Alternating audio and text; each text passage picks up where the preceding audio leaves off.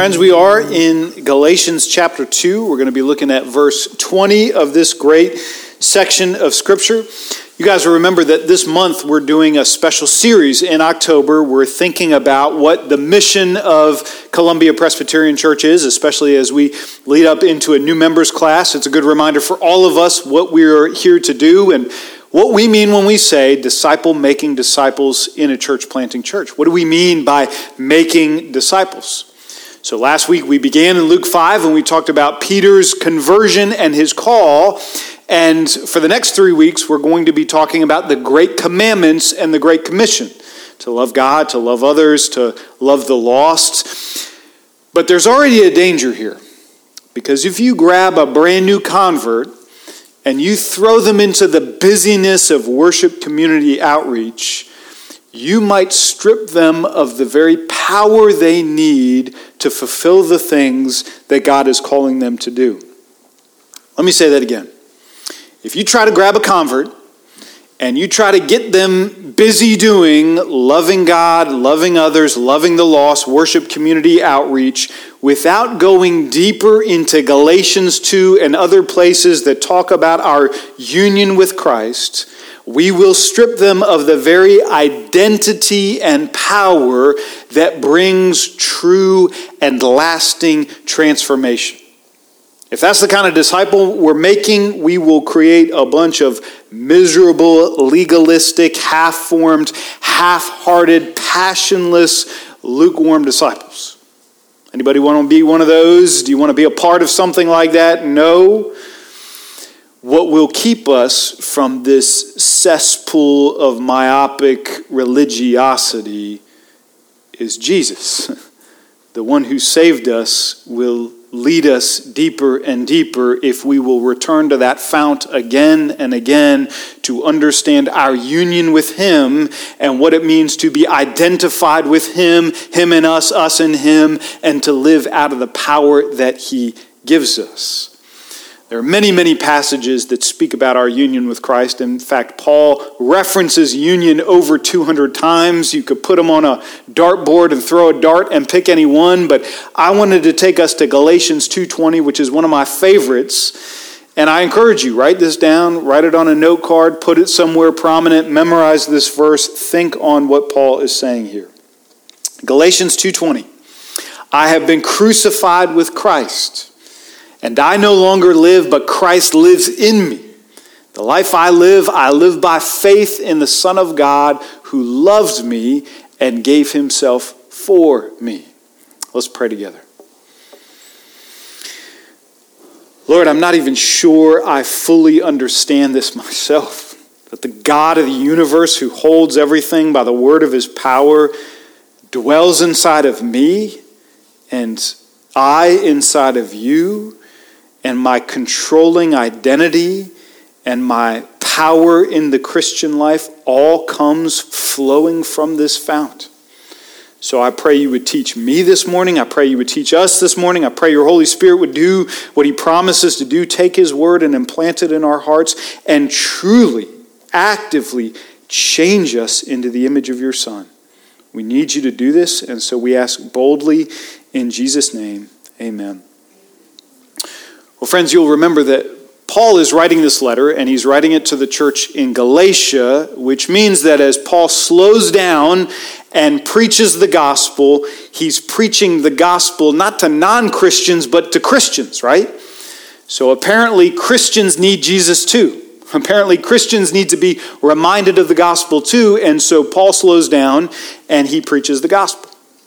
Now, we met Peter last week when he first encountered Jesus in Luke chapter 5, and we saw Peter's dramatic conversion. It's actually Peter in Galatians chapter 2 that starts fumbling this gospel. He starts thinking about his identity as something other than being in Christ, which leads Paul to rebuke Peter and then to write this very famous section on what it actually means to be united to Christ. So even the Apostle Peter, even after three years with Jesus, can stumble on his identity and need to be re reminded again and again what it actually means to be joined to Jesus. So we're going to slow down and we're going to talk about our identity in Christ and our activity in Christ. Who am I in Christ? Who am I really at my core? And what is the power that God gives me in Jesus to turn around and live the Christian life that He's calling me to do? That's the two points that we're going to look at. We're going to start with our identity in Christ. We got to think about who we really are. Now, I don't know how you feel about the 30 minute coffee time between the services. That creates dread in some of your hearts. Some of you show up at 10:35 so you don't have to see anybody, talk to anybody. It's an introvert's worst nightmare.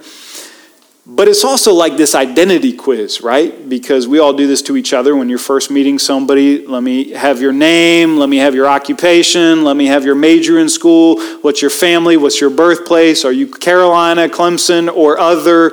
You know, we do this with each other, and it's this identity quiz. But since we're doing it with masks, we're going to have to do it all over again in six months when we can see each other because I've met some of you and I'm like, I love Sam. She's a wonderful person. And then I find out she's a man with a beard. And I didn't know because she had a mask on. So we'll do it all again. But of course, that's like the superficial ways that we identify each other, right? Those are true things about us. And the more we talked about them, they do define us deeply where I was born and what my name is and what my family is like. That's all part of my identity. But we know that there are things that are even deeper than that, right? That touch our hearts and define who we are, and they give us the energy that we live out of. There are things that maybe we don't even think much about that actually control the way we respond to other people. And so, if we're talking about identity, let me just name a few identities that can get wrapped so tightly around our hearts we don't even know they're there. And as you hear this list, I just want you to think and be honest with your own heart before the Lord where is my identity coming from? For some of us, it's the identity of success, as in, I am what I achieve. I am only as valuable as my next win. I am as fragile as my next word of praise. I live for success, and where it doesn't exist, I'm in a crisis. That's an idol, that's an identity. Another identity is our failures. That's the opposite side. I, that I, I think about myself in terms of what I have failed to do or become. When somebody criticizes me, that criticism is me. That defines me. That's who I am, and that's how I live my life responding to that. I am the gap between where I am today and where I thought I should have been at this age or stage in my life. I am my failures. For some of us, our identity is around our sin patterns or our disorders. We even use this language. I'm materialistic. I'm an alcoholic. I'm bulimic, I'm bipolar, I'm same sex attracted. Whatever it is, that actually becomes the thing that's wrapped up in my heart, and that's what I live from and speak from. My identity is my idols. I am what I love, I am what I worship, I am where I spend most of my time every day. Our identity could even be wrapped around our righteousness. I am my success in the church. I am the fact that I've gone an entire week and haven't missed a single quiet time. I am the fact that I might not be perfect, but I'm least I'm better than the guy sitting next to me. I'm more righteous than him. That's what my identity is wrapped around and left to themselves. These identities tight around our hearts will influence everything we think and do and say. We don't even know the half of it. We don't even know the half of how we respond and what we do to certain people in certain situations are actually not what we're hearing from Scripture and from the Lord, but really from those identities within our hearts. They control us if we're not careful. And the gospel is answering that heart cry and heart need with this precious word about union with Christ. We don't often talk about this, and so it's so critical for us to stand. Usually, when we talk about union with Christ, we talk about many of the benefits that Jesus brings. So, we heard about them this morning. When we think about our adoption and our justification, those come from God. Those are part of what it means to be united to Christ. When I think about conversion, I chiefly think about justification, which means when I repent of my sin and trust in Jesus, God takes my sin and He places it on the cross, and He takes Jesus' righteousness and he places it on me, and I am fully and completely forgiven and seen as righteous before God. But that's not enough. That's good, that's true, that's wonderful, but the penalty of my sin is not the only thing being crucified. Would you look again at our verse?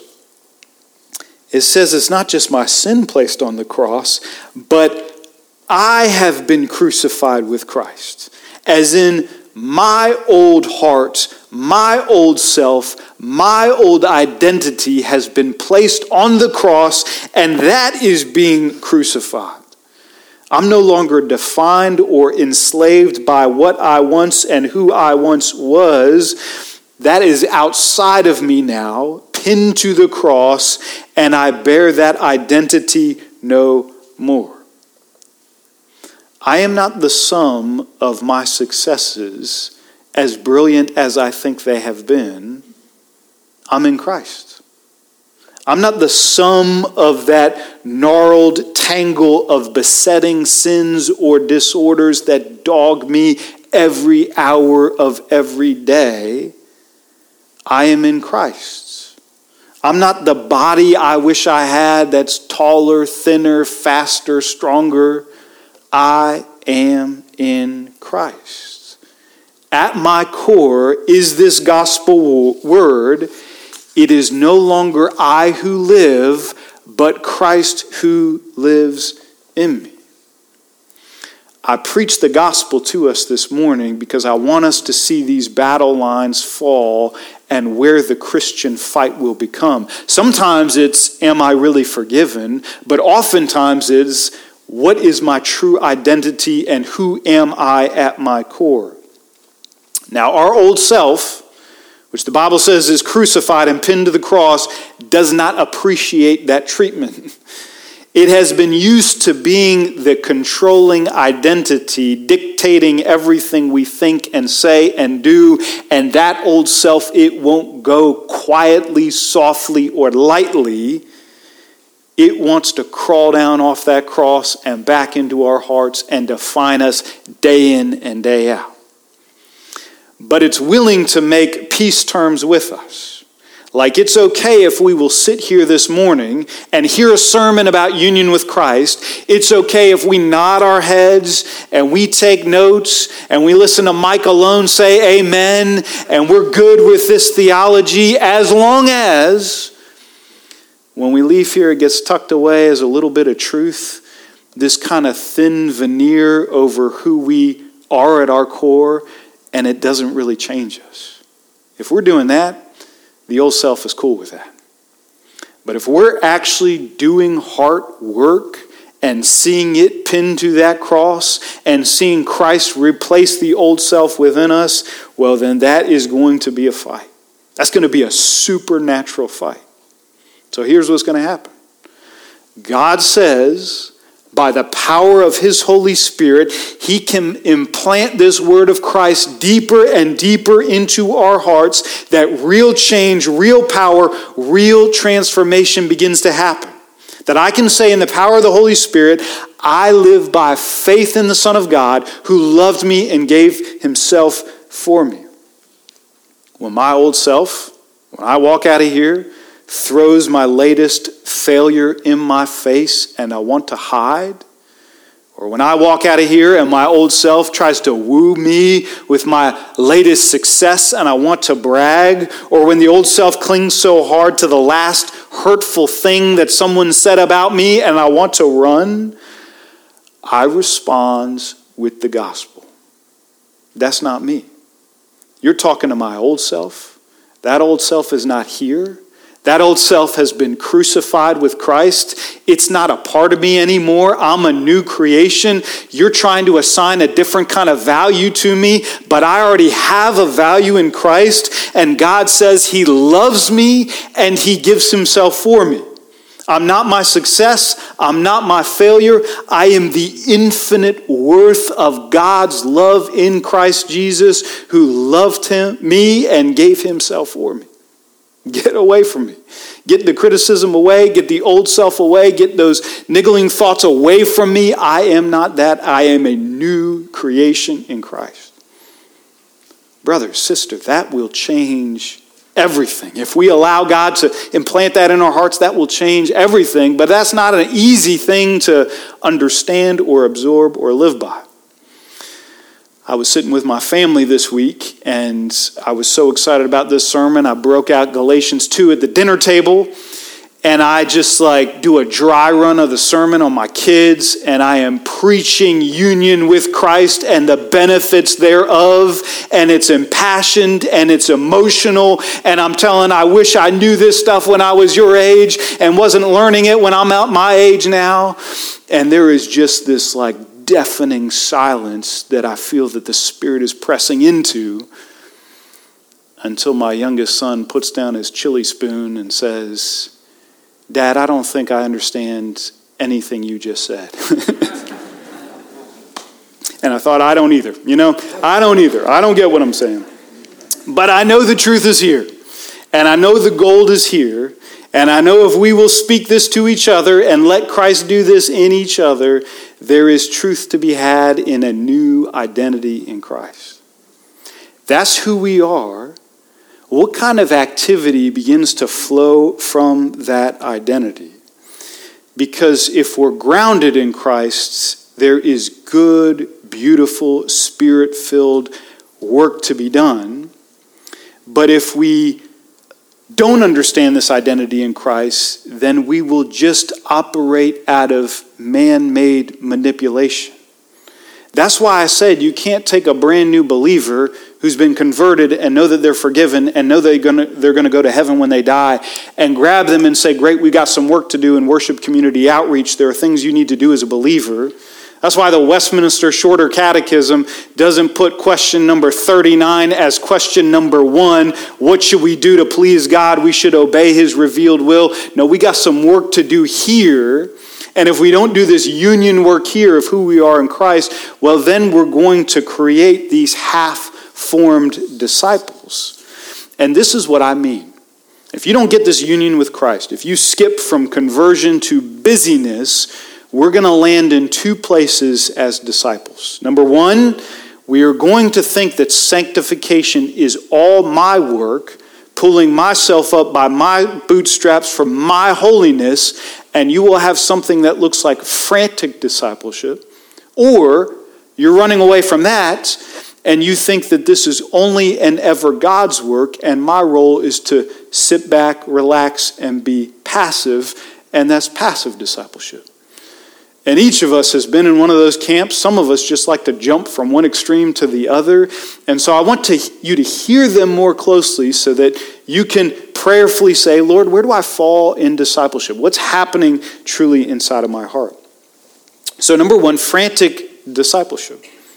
That's the idea that God saves me, so his work is done. He hands the baton to me, I take it, and now my role in the Christian life is to be sanctified. And if that's true, then the time when I am converted and the time when I will die or Jesus will return is the time that I need to begin to look like Jesus. And that's a very short amount of time for a very large amount of work. And that is crushing to a new disciple. God's work is done, your work begins. God has already saved you and given you His Spirit and promises you heaven. What are you going to do for Him? How is your life of gratitude going to match His gift of salvation? God has scratched your back. How are you going to turn around and in this life of sanctification scratch His back? Now, I know that can sound like it's overstating it a bit, but if that's the impression we give new disciples, we're going to crush them. You take a brand new disciple and you say that God's forgiven you, He saved you, He spared you from eternity in hell. What are you going to do on Monday morning for Him? What are you going to sign up for and volunteer to do? How much of your money are you going to give so that you are giving back in response to what He has done for you? That will crush a disciple. You take a little child in the faith in our homes, and you begin to say, when they disobey, I can't believe you would do that. God has done so much for you, and you can't even share with your sibling. We will crush the faith of that child. That's man made manipulation. It doesn't produce good fruit. It can't. It wasn't designed to do that. We don't have the power to do that. It will not produce good fruit. Frantic disciples will not bear the fruit that God is calling us to do. But if it's not frantic discipleship, it can quickly become passive discipleship. Sometimes when we rightly see what's going on in there, that this is manipulation, this is legalism, we swing the pendulum all the way in the other direction and we say, wait a minute, this is completely and totally God's work. He's designed it, He's ordained it, He's going to complete it. And so I don't really have a role in discipleship. I'm going to sit back and watch God. Well, if you have spent any time in the first camp, this browbeating, legalistic, one upsmanship Christianity, that you're just like surrounded by elder brothers who are wagging their fingers at you, it feels like this is a balm, right? Because you're away from that and out of that, and no one is talking anymore about what you need to do to make God happy with you, and it can feel like a full gospel, but it's only half of a gospel in reality. I have heard preachers say, God commands you to do this, you cannot do this, but Jesus forgives you, go in peace. That's half a gospel. That's not a whole gospel. That doesn't even call to any transformation within our lives. That gives us no energy to mortify the flesh within us. That's half a gospel. So, what do I do if I'm sitting between the frantic and the passive? What are passages like Galatians 2:20 actually calling me to do? When we start talking about the great commandments and the great commission, how are we not just jumping from frantic to passive discipleship one or the other? What is really happening? I think it's so critical to see that in both frantic and passive discipleship, they share something in common. Christ and I are in two separate places. So I want you to picture frantic discipleship as a race in which Jesus is at the finish line waiting for you, and you are constantly failing and falling and tripping and stumbling in your run towards with him, and he is disappointed with you. That's frantic discipleship. Passive discipleship, we switch places. And we are waiting at the finish line because it's really Jesus' sanctifying work that is in us, and there's nothing for us to do because there's nothing we can do that's going to make him love us more, and there's nothing we can do that's going to bear fruit outside of him. So we're waiting at the finish line for him, and he's the one who is running perfectly, and I have zero motivation to change a single thing about my heart and my life. And neither of those are depicted here in Galatians 2:20. Let me close with this. Look again at this verse. It's no longer I who live, but Christ who lives in me. The life I live, I live by faith in the Son of God. Did you hear that paradox? I no longer live the life I live. I'm dead and crucified. I'm not alive anymore. So here's the life I'm going to live. The life that is crucified is the old self, old identity, even the old self trying to perform these new rules in God's kingdom. That is dead.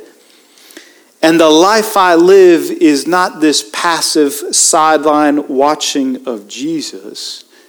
My new life in Christ is wholly integrated with Him in me, for me, through me, so that my identity is wrapped around His ownership of me. My activity is empowered by Him.